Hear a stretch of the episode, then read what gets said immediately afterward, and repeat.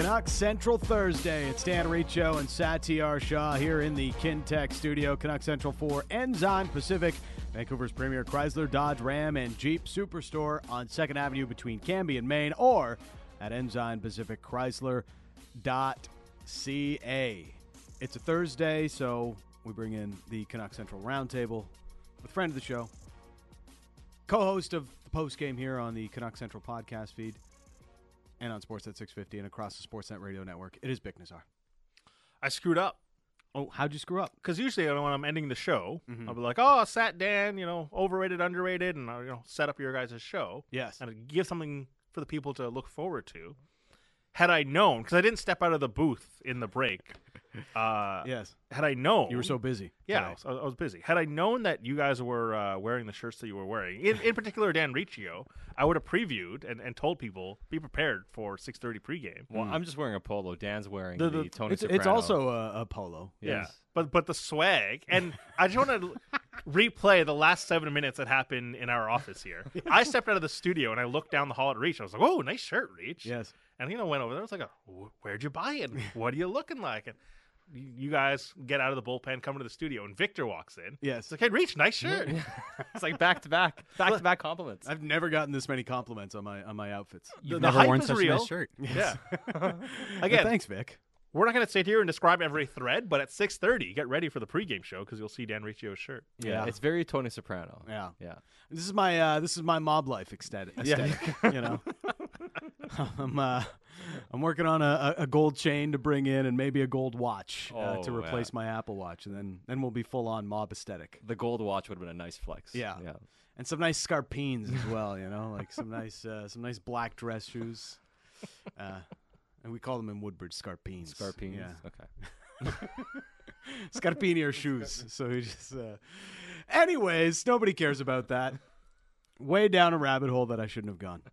But I appreciate all the compliments on my shirt. Uh, I- I'm sure you guys will see it at some point today. Uh, the Vancouver Canucks, amidst a three game losing streak, they've got uh, the Seattle Kraken tonight. It's okay. So, three game losing streak. We've all had our takes about it.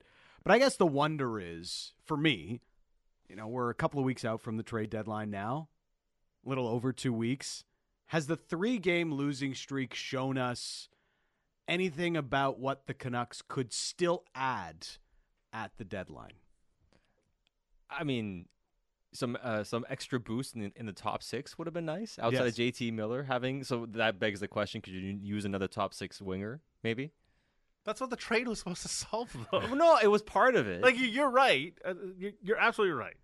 And But they also lost a top six winger in the trade, technically. yeah, I mean, they didn't add a top six winger. Mhm. They They just sh- replaced one. replaced they upgraded one. Yeah, Yes. upgraded one. in a big way. Yeah, and he's a center more than a winger, Yeah. really. It, it yeah, it, it's it's two things. Uh, for me, it's ideally uh, a player that's better defensively than Filip Hronek. Right. No, I'm not saying for a better player, just better defensively than Filip Hronek, which is a, a high bar. Yeah. And yeah, probably a top six winger. Because now you're starting to find like Arshdeep Bains is coming in, played a credible game. Not that you're taking anything out of just one game, but if you're if you found credible depth, right, that's another body in the bottom six eventually. It just feels like a big ask to say solve the top six right now and come playoff time. So for me, adding a, a defenseman with any sort of dollar value uh, outside of like a a real depth defenseman that's not making much money and is going to typically be viewed as a seven or eight defenseman. Let's use the name that's been thrown around so much that everybody keeps saying it's hard for the Canucks to do, but they do really like Chris Tanev. We know there's a lot of reasons to like Chris Tanev, but you bring Chris Tanev in, if everybody's healthy, your extras on defense would be Nikita Zadorov and Noah Juulsen. Now that's fine. That sounds great, but like, is having a three, three and three quarter million dollar defenseman in Nikita Zadorov as an extra really uh, the the best efficient use of your cap space? Probably not, but I mean, you can never have too much depth. But but I'm, I'm not even sure you can make the Tanev deal if you're asking Calgary to retain because you have Mhm. to pay extra. So if you're adding a top four defenseman, somebody's going out the door. Yeah. Somebody would have to go out the door. The point I'm making is unless somebody goes out the door, the more prudent thing to add to this team would be another forward, in my estimation. You can still use a depth defenseman. Like I, I still think Yeah. can you add somebody that can compete with Noah Juulsen, perhaps even compete with Zadorov? Mhm. Like I don't mind that. Like Yeah. you know, and that's why I mentioned Justin Schultz. If if they retain half the salary and the cost is say a third, he's a righty defenseman, has some pedigree, but he could be your number seven. Yeah. I, don't mind going down a road like that, for instance. You- You're okay with the seven that you have now. Yeah, But it wouldn't. I, I You're an wouldn't necessar- injury away from being in trouble. yeah, though. you're you're an injury away, and I just feel like there's still a defensive core that has some variance to it. So one night it, it might be fantastic, and Myers is skating well, and Zadorov's skating well, and they're on top of it. But to me, I, I mentioned this to you, Sat, on the post game show a lot. It's the the variance for those two players feels rather large, and if you don't have another body in there, Mm-hmm. to smooth out the results, and, and that's why I, I focus on the, the defensive side, especially on the right side.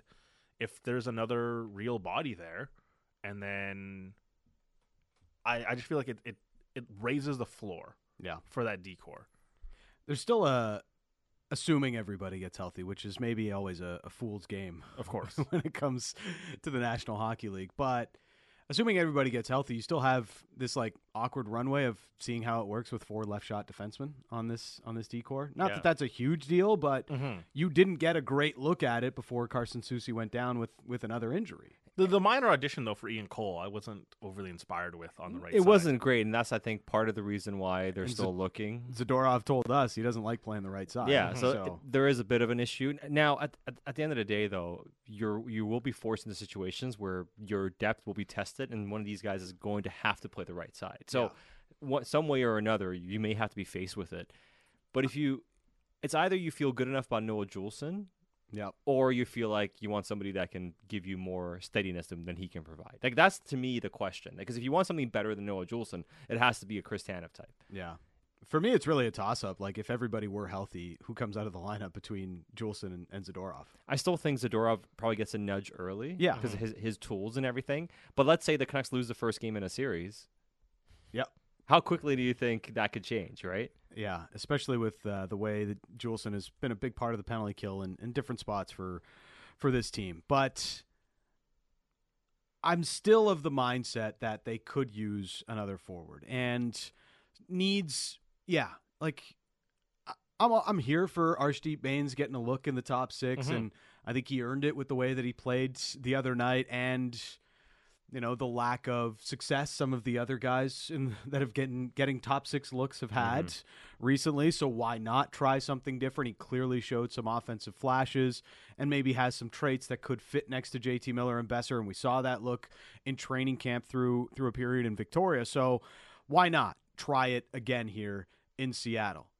But it also highlights that they could still use some help in the top six but with a lack of cap space and a lack of assets, finding a target that fits and also makes sense with their lack of cap space and lack of assets to trade is kind of hard to do. Who would be targets for this team potentially? I mean, on the high end, uh, I think a guy like Pavel Buchnevich, as we've talked about, Yes. but the cost for him seems to be astronomical based on, on what Elliotte Friedman said. Vic, Right. would you give up two first round picks for Pavel Buchnevich? This guy's been trying to talk me into Pavel Buchnevich for for months, and I was like, yeah, all right, I guess so. but not but- for two first. Even Not I, two, yeah. even I come up short in terms of bidding for him at, at two first so round picks. It, it never ends up being what the ask Mhm. or what the end uh what the return ends up being as I struggle to find that word for a minute. Um but it, it would be the equivalent of two firsts. He- Essentially, Doug Armstrong is saying, "I want a good prospect and a first round pick." Yeah, and I mean, I don't think the Canucks would are in a position to trade another first for Buchnevich. yeah, If you're trading another first, and I'm not against trading picks, it's it just comes down to what you're getting in return. I want more than a forward who has one extra year of control. Yeah. If you're doing a first and, and a good prospect, let, let's say, I mean, what would St. Louis want? A first and Hoglander, for instance? yeah. Todd Do you- Colson, maybe. Do you do that for a guy Ratu. you, Okay, you I have for a year you. and a half? Because you just said a first and Hoglander, right? right. I- i- Is there a version where like Nils Hoglander is like this year's Brandon Hagel? In terms of signing him or trading him. Just what his value would be. So what? Two first round picks. But it was like trade backs and And they had- yeah, they thirds, right? second, yeah, Because yeah. you, you, like you, you, my immediate reaction was to you saying first and Hoglander. That feels like a lot. Because in theory, like he's scoring, Yeah. and No, he's, he's cost lot of goals. control Right. for a year. And I'm, I'm not trying to just say that they, they got to move him or something like that. I'm just saying you present something like that, it, it feels like over aggressive. Hoglander's I not really a disagree. prospect to me anymore. He's a young player. Yeah, he's Yeah. a young player who's having success in the league. And Like, he and he's making 1.1 on the cap next season. Yeah. Even even if Hoglander doesn't sh- shoot the same percentage next season, and let's say he gets 18, 20 goals, that's amazing production for a guy making 1.1 million. So like he's he's a valuable player for you. So I think if you're trading him or keeping him in one way or another, is he's valuable. But I'm not trading him in a first for Buchnevich. Is my point. yeah. Mm-hmm. He's tied with Sidney Crosby and Brady Tkachuk for even strength goals this year. Yeah. I mean, There's uh, only like nine players in the league that have more. there's a little Kuzmenko with the shooting percentage thing Yeah, there, sure. Sure. right? But yes, he's I, I, lighting I it just up. wanted to point out the Hagel thing because Hagel was traded at age 23. yeah. Hoglander's 23. And it was essentially like the benefit of getting Hagel was the, the cost certainty. And the years of control. and, and the yeah, and then Tampa obviously brings him in, Yeah. solves it later. But like the, the the real reason is why I got two firsts and the trade backs and everything like that, or the the added picks uh, that that just made it feel like a trade back is because the, the the money was there and he was producing at a certain level, but that to me is like part of the value. Uh, and and so the I, I we mention these things like oh Tana for Hoglander. I, I don't know if people realize like Value is way how, higher. how value is, is is is his is right now. Yeah, his value is really skyrocketed, Yeah. And in, in in two ways. One, it's in, the trade sense, of course. The other one, in how the team views him in terms of being a piece for them. Right now, he's playing with Pettersson and Lindholm, and if that continues to work, and now the last couple of games it hasn't been where you want it to be, but if that works, how willing will they even be to move him? Yeah. And know- even the way Tocchet spoke about him today and said since they moved them off the bottom six, you know they're they're losing a little something. So he's viewed right now as an integral piece to their lineup. You know, uh, if Ross Atkins was the GM of a hockey team, he would do anything he could to get Nils Hoglander on his roster.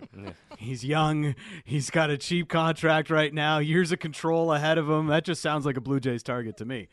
Uh, okay, kidding aside. Go ahead, Seth. But do you think this front office would not consider it if the right player came available? Yeah, for the right player, but it would have to be a pretty damn good player. At I, this and. I think it would be more than a Yeah. Buchnevich type. Yeah. But can we put it past this front office that they may still pull out, off something considerable here?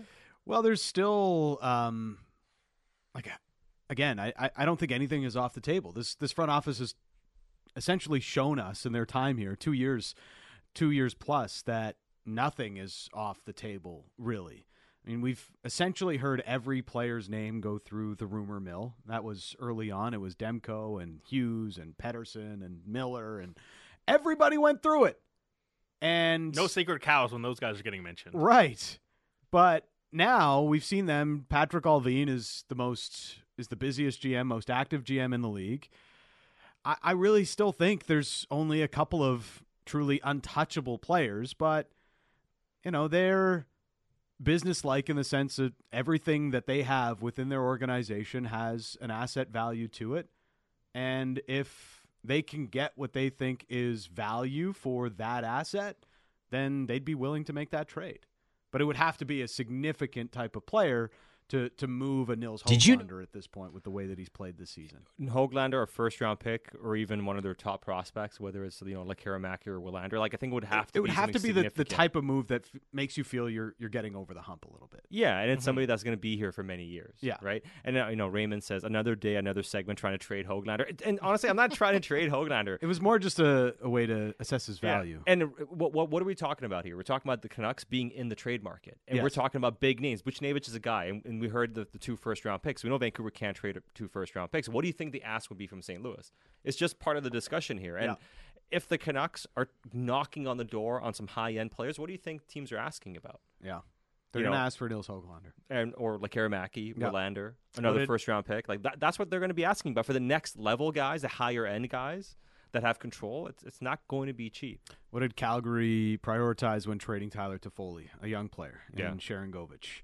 Um, teams, if they could, like, a- any GM would prefer a guy that's got a little bit of NHL experience and has shown promise at the NHL level than, I mean, okay, not all, all prospects are equal, but generally you'd prefer the guy that has at least shown something at the NHL level, whereas most prospects who've not yet hit the NHL ice, it's a little bit of magic beans that come Yeah. along with it. That's still the guy I'm hoping for, by the way. Who's that? Magic Tyler Beans. Oh. No. You're a Tyler Toffoli guy then, hey? I'm Reunion in well- Vancouver. Every time the Devils lose, I get a text from Bik. Well, today's a big day. Yeah. you, you look at the NHL schedule tonight. Uh, I was talking about this on my show. Yeah. The East right now, there's a four point gap between the Red Wings and the, the, the rest of the East. hmm They're a wild card too. And uh, most of them are even games played. Washington's uh, six back, but with one less game played. Either way, it's about the same. But if Detroit wins and the Devils, Islanders, Capitals lose, it's a huge gap. Six points with uh, Yeah. 21 games to go. No, wait, that's not right. Uh, 25 games to go. Yeah. It's a lot. That, that that's really It tough does- to make up. It doesn't sound like a lot, but with the you know with three point games, it's always a lot. And their goaltending, which Yeah. is so suspect. Like, what level of confidence do you have that they're just going to all of a sudden reel off 12 out of 13 or 12 out of 14? Toffoli is one of the more interesting players that could come available. I know we've talked about him before. He was mentioned in the 32 Thoughts blog yesterday. Thomas Novak Mhm. with the Nashville Predators. Yeah, big fan. Um, Thomas, not Tommy. And well, his name is Thomas. His- You call him Tommy! it Tommy. is Thomas. Like who who wants to call him Thomas? It's Tommy. You call him Tommy Novak. he's Tommy Novak in these parts. When he's drafted, he's Thomas Novak. When he's playing, he's Tommy. Uh, fair enough. Um, can play center is I was, but le- can, I was legit confused. Like, who are we talking about? Nashville can also Thomas? play wing. he's like Nosek. Thomas knows. He's trying to talk over here about Novak. Sorry, go on. Sorry, Reach. He fits the bill of Canucks targets, right? Because he has a little bit of versatility, can play center and can play the wing, scores a little bit, has some tools to his game.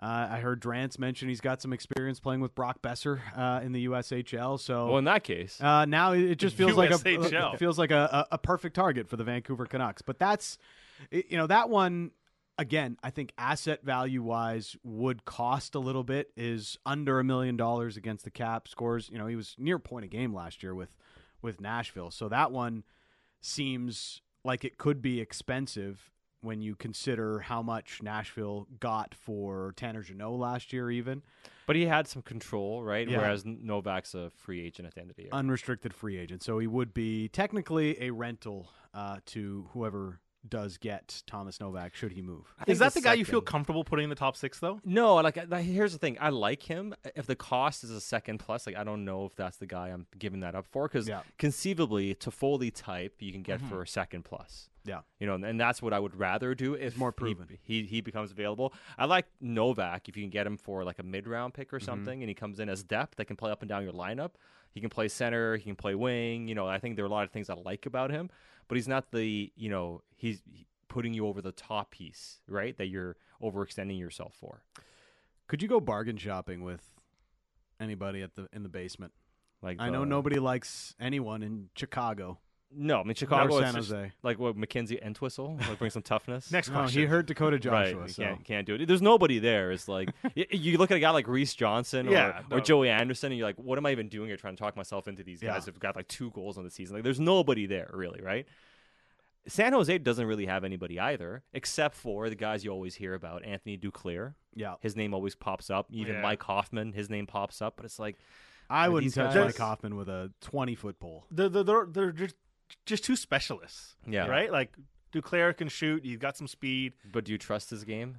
The coaches never trust his game. That's why he always gets like ends up getting traded or demoted. I, I, I've got a lot more faith in Tyler Toffoli's overall game than I do Duclair's, like, amazing physical ass, physical assets. But I, I, I just worry about the overall play.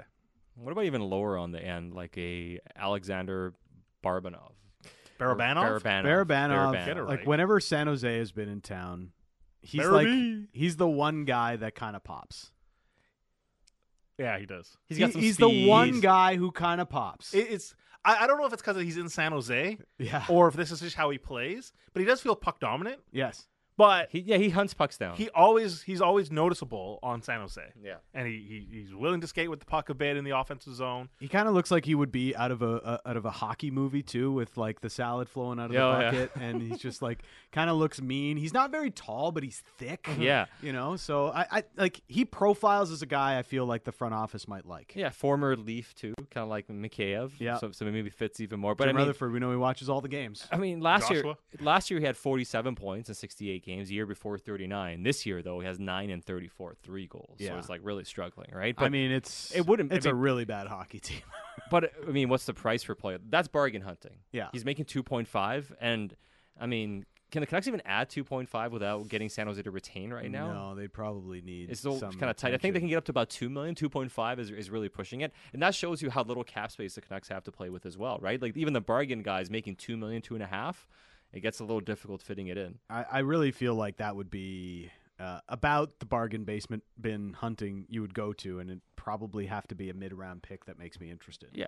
Uh, somebody texted in and said Luke Kunin, who plays on that team too. He's also one of those kind of gritty guys. Yeah. you know. So how We're just talking about guys, though. These Yeah, aren't. yeah, yeah, these aren't that- guys that are helping you get over. how the much top at better are some of these guys than What you already have. and and like I, I know it's just so weird to even mention Archie Bains after one game, but it's like we're- if we're just talking about like credible depth, wouldn't you rather have the credible depth that you have in the in, in the organization? Yeah. Like Well, how You're, credible? you're yeah. essentially just adding another one of these guys to go into the rotation to be a potential top yeah, six option. I, I'd rather just have Vasily Podkolzin. and Phil Kessel. No, Yeah. s- no, seriously though. No, like no, no, you're honestly, not wrong. yeah, yeah, yeah. Like all th- three of those guys, I'd rather just say if if one injury happens, the people that have been in the organization, it's not even about who's the better player. Like Right. I think Barabanov is a better player, but the fact that someone's been in the organization all year, learning under Colliton, transitioning easily into Rick Tocchet, and and there's no guesswork when any of that. Well, and that's uh, essentially what you see with Bains. Like, right? Yeah. There's no sort of grace period for him to understand what he needs to do because he already knows what the organization expects of him. So, at a certain threshold, yeah, it'd be nice to just like go more depth. But to me, the, the the benefit here is go get a top six guy Yeah. and push everyone down. That's how you create your depth. And now Archie Bains is fighting as the 14th forward, and Joshua's back, and maybe Mikheyev returns to form, and there's PDG, and it's it's you have your internal depth of the guys that you know what you're going to get out of them. And you know, I, I, I get it. Like Luke, uh, Luke Kunin's a good player. And it's like what? Like he, he's a real NHL player, but it, I mean, it's, it's depth, sure, but not you're right. moving me. It Yeah. doesn't, yeah, it doesn't move the needle. But if you're adding just like a bu- extra body to have, Yeah. and it doesn't cost you anything, you're talking about a sixth round pick or something. And yeah, sure. I mean, I don't have a, much of an issue with that. For instance, You don't know what that sixth round pick is going to come out. But uh, that's kind of the thing I, I don't worry about. You know, uh, somebody people text in about Tuch, for instance.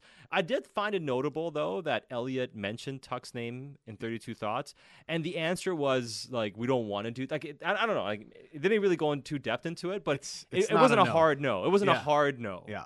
So that piqued my interest, and uh, I don't know, like. that's that's a big. That's a big though. ticket. Yeah, because somebody texted in and said, "W- w- "Okay, what does the market realistically give you that's more valuable than Hoglander right now?" And I agree. Like, if if Tuch's not on the market, and we're talking about the guys we just went through, right? Even Toffoli, I'm not trading Hoglander for. Like, No.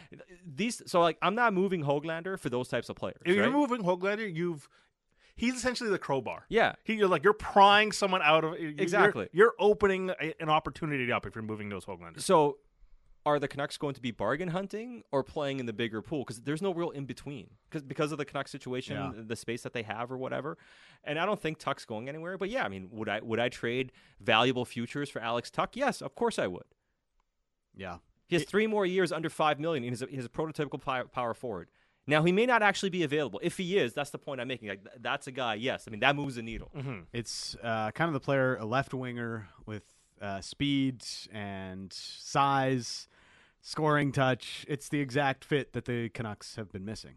I was just gonna say, bad. He would look so good next to JT, and yet there would be 31 other teams saying he would look so good next to our center. Yes. throw in 100%, Alex 100%. Newhook, throw in But here's Ryan. Johansen, throw in whoever. But isn't it amazing how far the Canucks have come though with their with their not only their cap situation, not this year but beyond, the prospects they have, the assets they have, the young players they have, that w- we can actually talk about them being a player for most players who become available in the trade market right now. Like they have the pieces mm-hmm. to make just about any type of trade. We always talk about what's the most valuable asset, right hand defenseman. Yeah. I'm not saying they're trading Willander, but they have that in the system. Yeah. You know, young player under control that's really good right now, Hoglander. You know, power a, a high for high end forward who can score, like Karamaki. Yeah. You still have future picks. Like they have young players, they have the flexibility. They can be involved in just about anything that's available in the trade market. The question is what is truly available? And if it's just kind of around the edges, maybe then we know why they invited Phil Kessel to come and skate because the other options may not be significantly better. Bik, we appreciate you joining us on Thursdays for the Canuck Central Roundtable. Well, Josh is, isn't here. We broke on time. Yeah, uh, not not nearly on time. No. Oh, pretty close two, to what we we're usually are. close to Yeah. two minutes off. It's not Yeah. bad. Thank you, Uh, boys. Appreciate you. Uh, Two hours away from seeing the the uh, t-shirt on TV. Yes, it's it's a polo. Sorry, yeah, yeah. Yeah, Polo. polo. I'm so excited. I, I'm not going to tweet a picture. I want everyone to see it at 6:30. Mike Mike and Tawasin is is hyped. Uh, it, now now we're gonna wonder if it's like gonna live up to the hype because it's been hyped so much. I, I'm doing this just so on Wednesday we can see overrated, underrated Dan Riccio's polo. it is uh, Canuck Central. That's Bik Nizzar. Follow him on Twitter. As always, check out the People Show and of course Canuck Central post game show as well. You're listening to Sportsnet 650.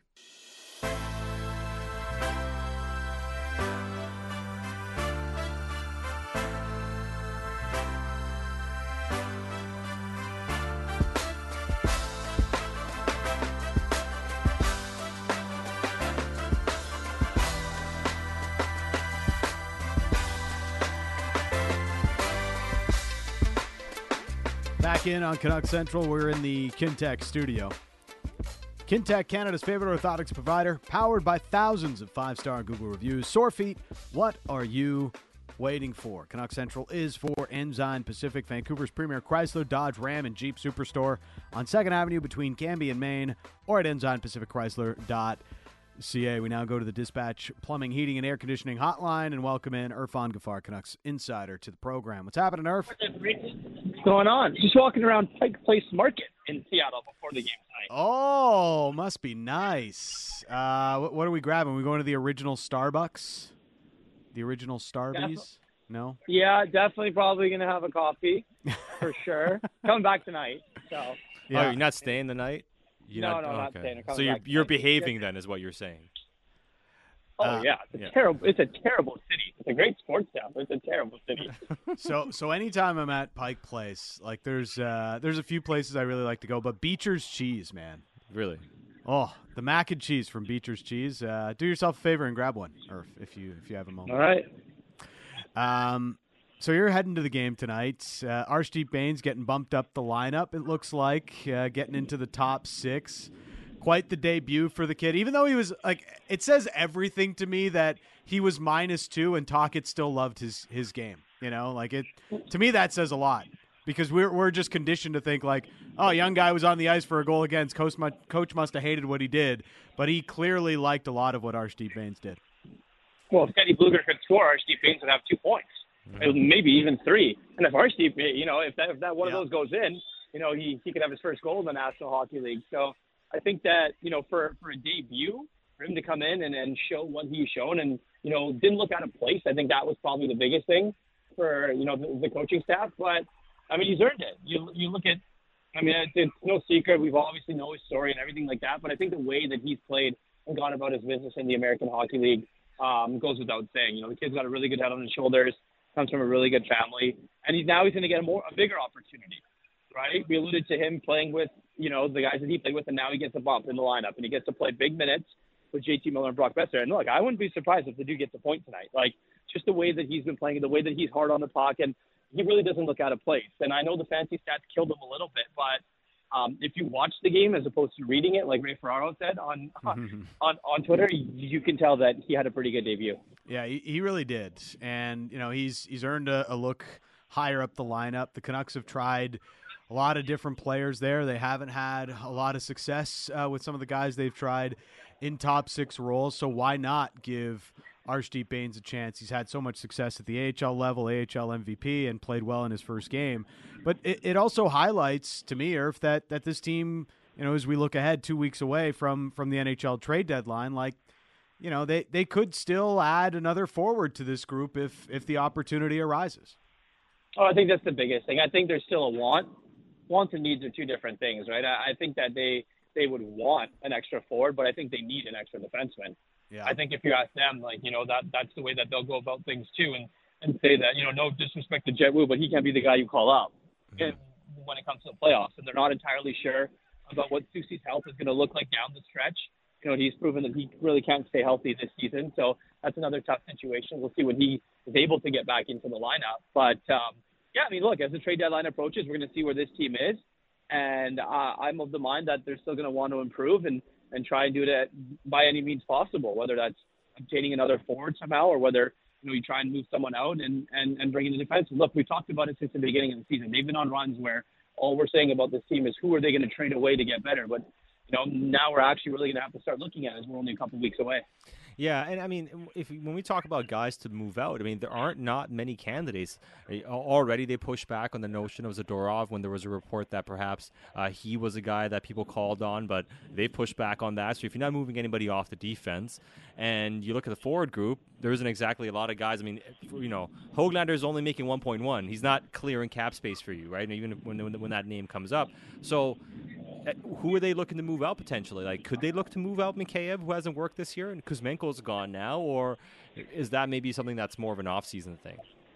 My thing is, is if you can, if you can try and if you want to move guys out, and you know the guys that aren't working out, there's always has to be always has to be two parties to it, right? Like the Canucks could say that they want to move Ilya Mikheyev out, but who's going to really want to take him, especially since what he's done this season? I mean, I mm-hmm. guess you know Calgary took Kuzmenko, so really anything's possible because things weren't working out here for him. And look, I mean, he's on the fourth line there now in Calgary. So, I mean, read with that what you will. But um, yeah, I, I think that you know if you look at candidates, I know someone tweeted at us before we did this and said that why do we keep talking about Hoglander being in trade rumors and things like that and bringing his name up? Well, we bring his name up because he's probably their biggest asset to get something in return. Right. Right. And and and that's a guy that most teams, if you're looking to make a big splash, most teams are probably looking at into that into Hoglander. But if I'm the Canucks and you know they're just starting to get chemistry on that line with Pettersson and Lindholm, like how how do you move him? Right? He's a guy that can move up and down the lineup, can play in the third or fourth line, or can put up decent minutes on the top line. And in all reality, like guys on that team really like playing with him.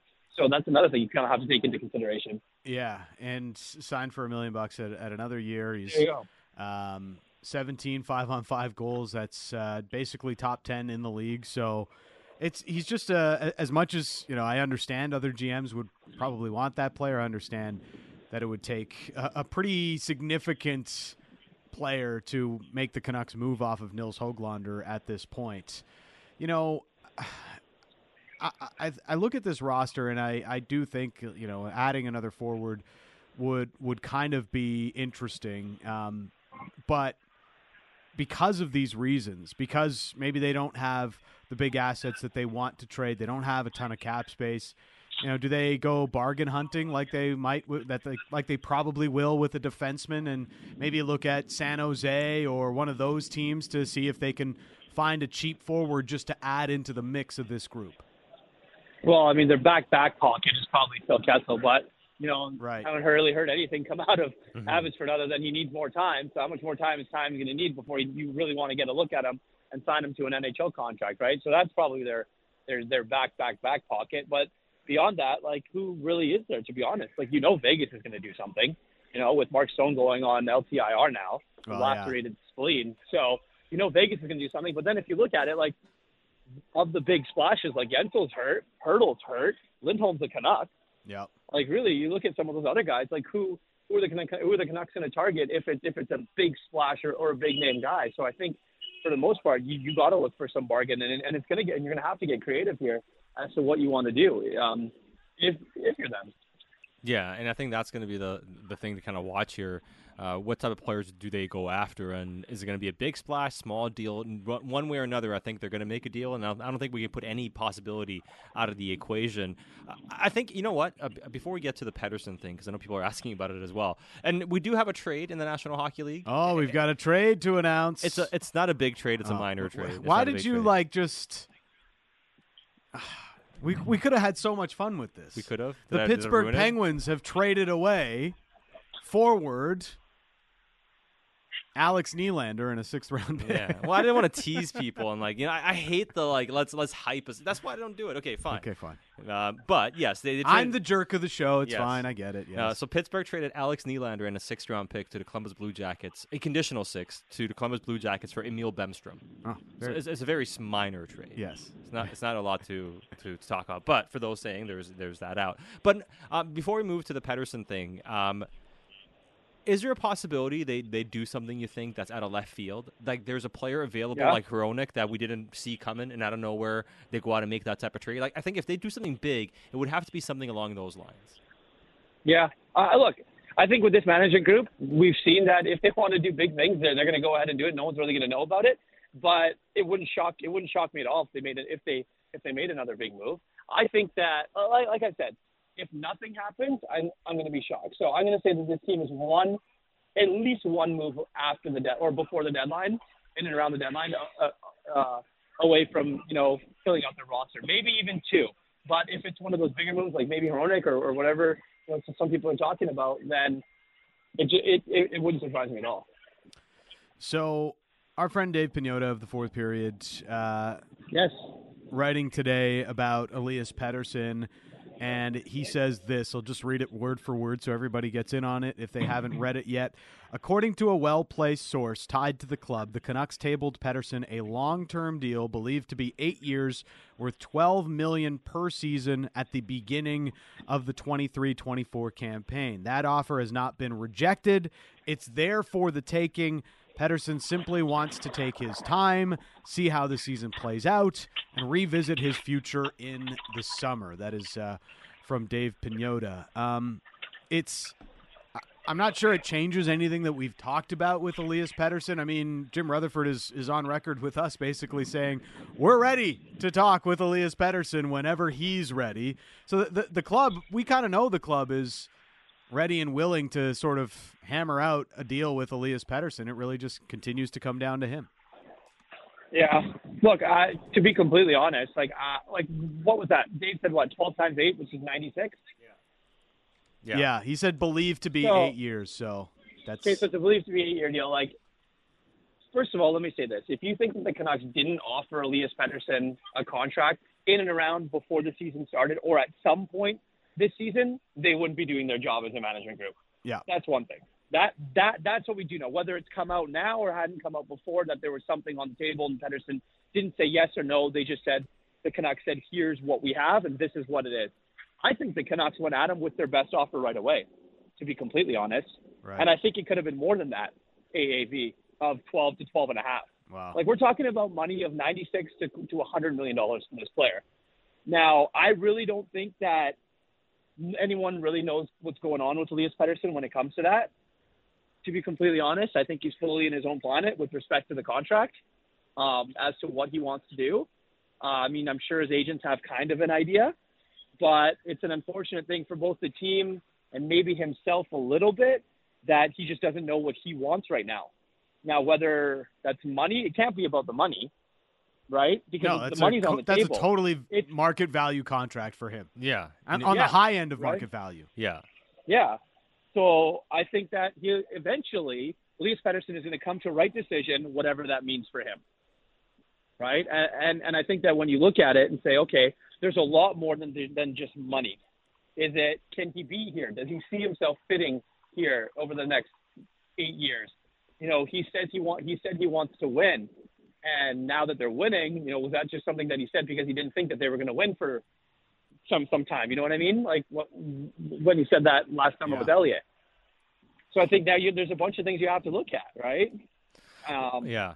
Is it going to be on a shorter term deal? Is it going to be on a longer term deal? Or, I mean, look, you- we can say it now because Rutherford said on this radio station, like, or or does he just not want to be here at all? Well, and I think that's a thing.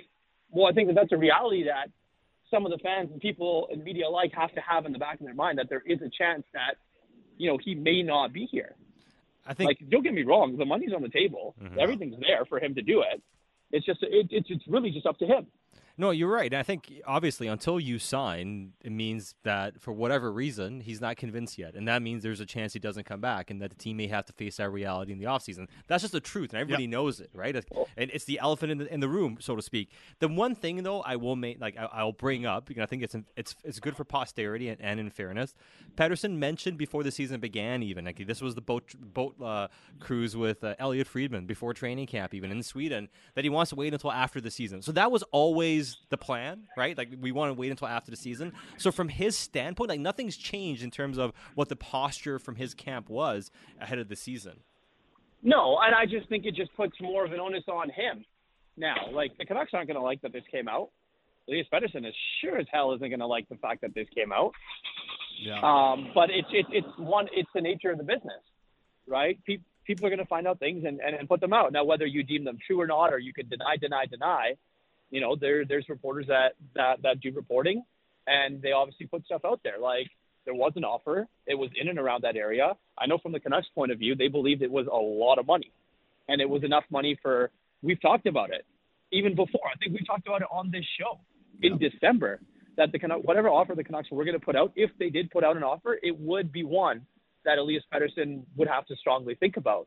Now, I agree, I get it that they're going to have to wait until the summer and things that that that he's been saying that he you know he wants to wait and wants to talk about in the summer.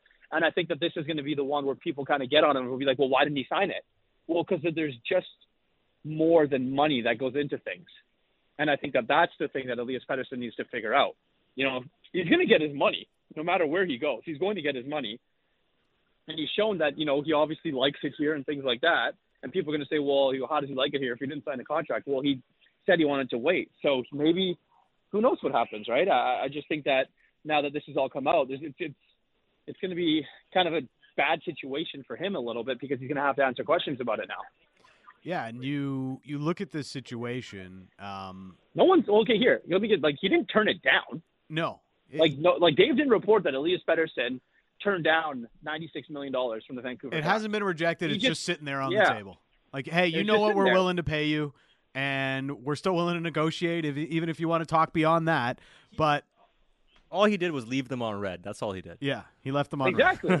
and the and the, and right now the Canucks are fine with that because like, I don't think that the Canucks are going to go back with another one. I think No. this is good. I think what they put out and what was set in front of Elias Pettersson on paper is fully what he's worth, Yeah, and and or, I, or at least what they believe what he's worth. Well, I, I- said it yesterday uh, on the show. Like he's worth fourteen percent of the cap. So on an eighty-seven and a half million dollar salary cap ceiling, that's twelve and a quarter million on the average annual value. Like that's Yeah. that's that's where his number should be. It's it's a tier below guys like Matthews, MacKinnon, and and McDavid. So that's that's what the number should be, and it sounds like the Canucks understood that, and that's sort of what they discussed with Elias Pettersson. But you know, if you're getting this late in the game and you haven't made your decision yet, I, I just don't know how you, if you're the Canucks front office, you don't proceed with an idea that hey, this guy isn't like there's a real chance this guy doesn't want to be here long term. And we, well, we're going to have to answer that before the draft. Why do you think they went and acquired uh, Elias Lindholm? Yeah.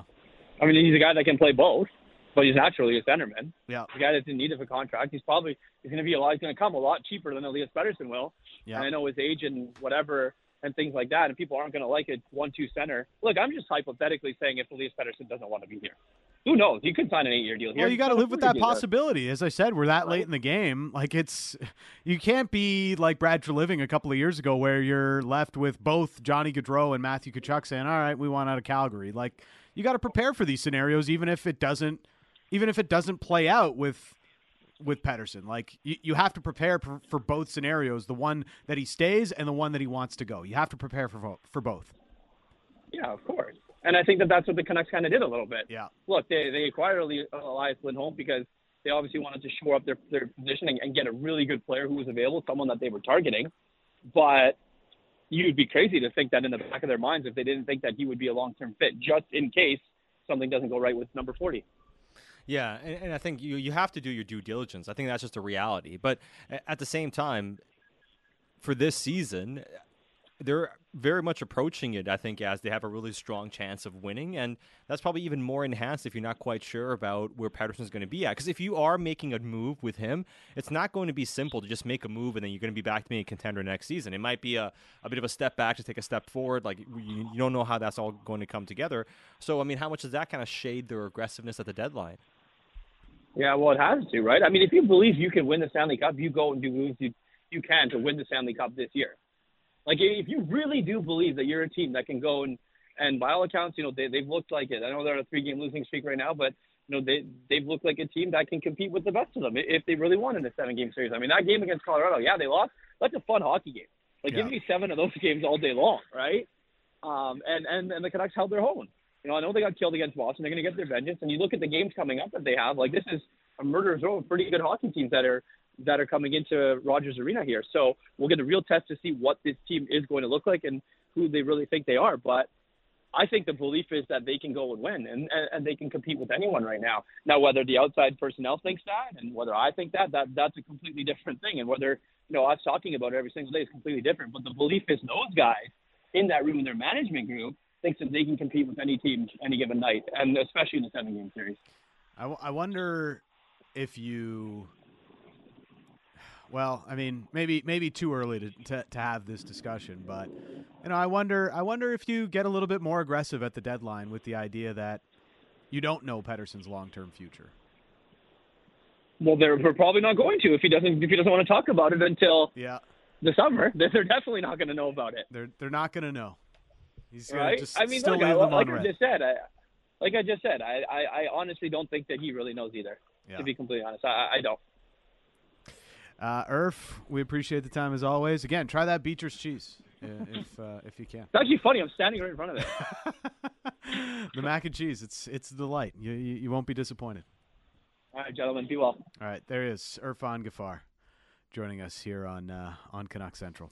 Yeah, and, and and we have so much reaction on the text inbox. I can Six- imagine. 650, 650. This one says, It is rather obvious that Pettersson doesn't want to be here.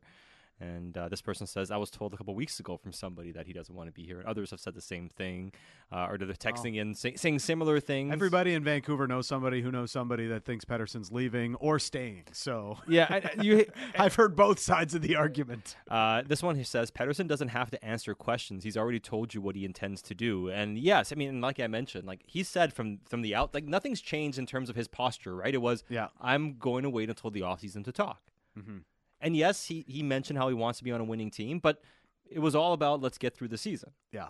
So it was clearly like he's already said what he intends to do. Like he, he hasn't changed his his posture in any sort of way. But that's not a vote of confidence to him staying in Vancouver necessarily. No, not necessarily. But I just mean Guys like who want to wait generally like they end up leaving, don't they? Like John Tavares left, Johnny Gaudreau, Stamkos stayed.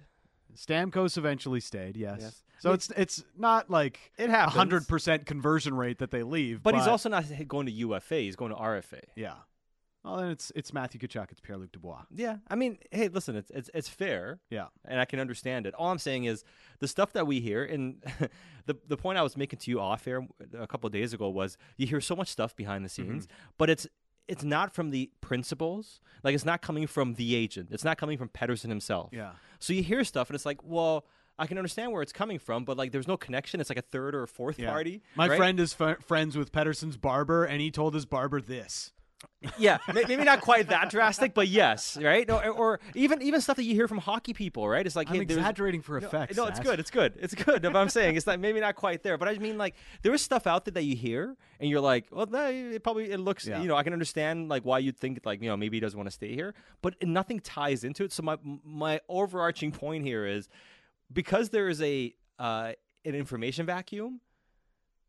Us, we're just speculating in Yeah. some ways, right? And you can talk yourself into a lot of different things, and I think that's a big part of it right now too. But yeah, I mean, if he hasn't signed yet, it's still clear he hasn't made up his mind, which means there's a chance he doesn't want to be here. Clearly, yes. I mean, you, you can't look at look at it any other way.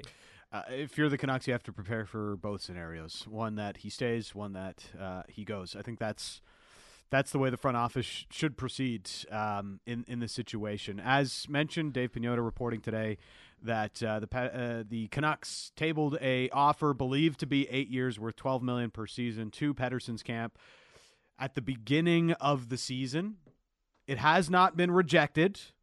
It's there for the taking, which is essentially lines up with what Jim Rutherford and, and Patrik Allvin have told us when they've made appearances on the show. Yeah, I mean, I think it's pretty clear the Canucks have made overtures. Yes. I- ha- is it actually a written offer that's like you know written out properly? Was it a verbal like, "Hey, this is we're willing to go this much total money"? We're getting into semantics Yes. here, but was it some way relate to him that they're willing to give him Mm-hmm. pretty close to what he wants if he wants to stay here? I think it's pretty clear by the answers that both Allvin and Rutherford have made that they've essentially admitted that Yes. yes, we've made overtures. And what do you think an overture looks like? Yeah, It's a big contract, it's a huge contract. right? So Um, so yes, it has not been rejected, and uh, then in that just uh, conversation there with Irf, uh, he definitely doesn't feel that there's too much wrong info from Dave Pagnotta of the fourth period. Uh, we'll continue the discussion on Elias Pettersson, but in a different one. Ranked today as the 10th best centerman in the league, according to players and executives in a survey done by ESPN. His teammate was number 11. We'll talk to Ryan Clark of ESPN next on Sportsnet 650.